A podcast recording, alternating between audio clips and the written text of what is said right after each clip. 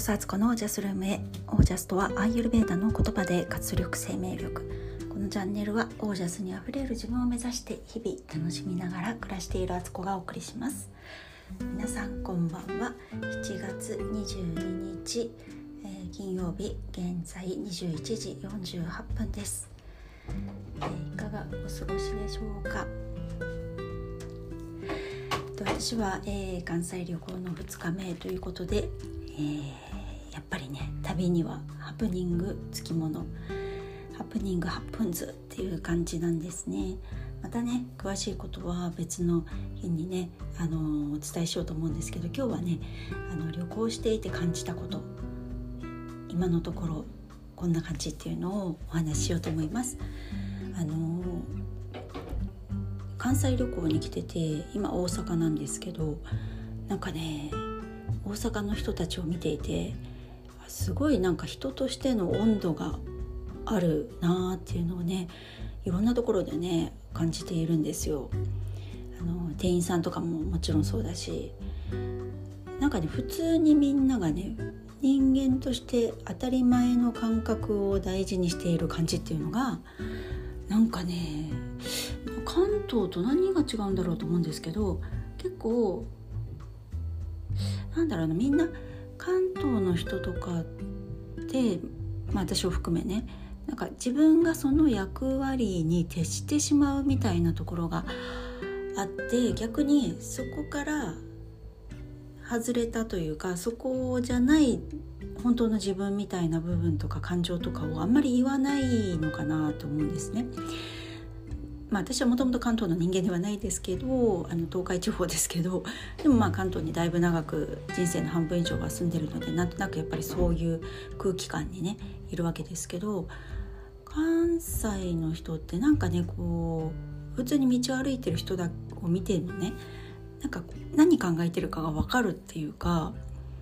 うんこれは村上春樹さんがねあのエッセイで書いてたんですけど彼がヨーロッパに住んでた頃長期で、えー、旅をするように住んでた頃にイタリアに住んだ時の話で、えー、イタリアの人イタリア人が運転している車には表情があるって言ってて渡りたいのかあの進みたいのか止まるつもりなのかとかね右に行きたいのかとかっていうのがまあ車イコールまあその運転している人っていうのがその運転にこう出てるみたいなことをねなんか書いてあったくだりがあったと思うんですけどすごくそれと似てるなっていう感じがねします。とてもねなんか気持ちがいいなと思うんですよ。やっぱ人としてあの表現がねあの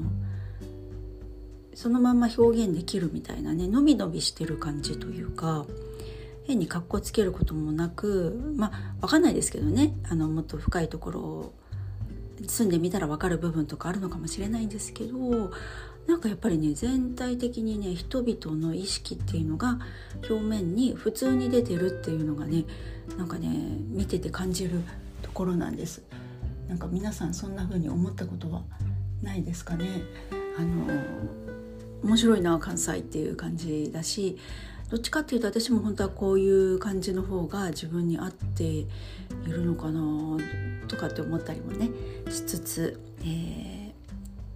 2日目がね過ぎていくわけです。でえっ、ー、と今日あったいろんなこととかねまたねちょっとねまとめてねお話ししようと思うので今日はねなんか関西で感じたことまあ大阪ですけど大阪でねとりあえず今来てる大阪で感じたことですね。明日はね京都に移動するんですけどまた京都は京都でね京都の雰囲気っていうのがあるんだろうなと思ってね、えー、それをねとても楽しみにしているという感じです。でなんかねすごくねうん肩が凝ってて運動がねあのいつもやってる運動とかが全然できてないのでね肩が凝っておりましてこう寝る前にちょっとストレッチとえー、キャットカウっていうねヨガのポーズがあるんですけどそのそれをやって寝ようかなと思っています。はいそれでは、えー、明日は週末ですね。皆さんあの皆さんの暮らしは自ら光り輝いて、えー、オージャスにあふれた週末となります。ではオージャス。自分の気持ちをそのまま表現できるってとっても健康的だなと思います。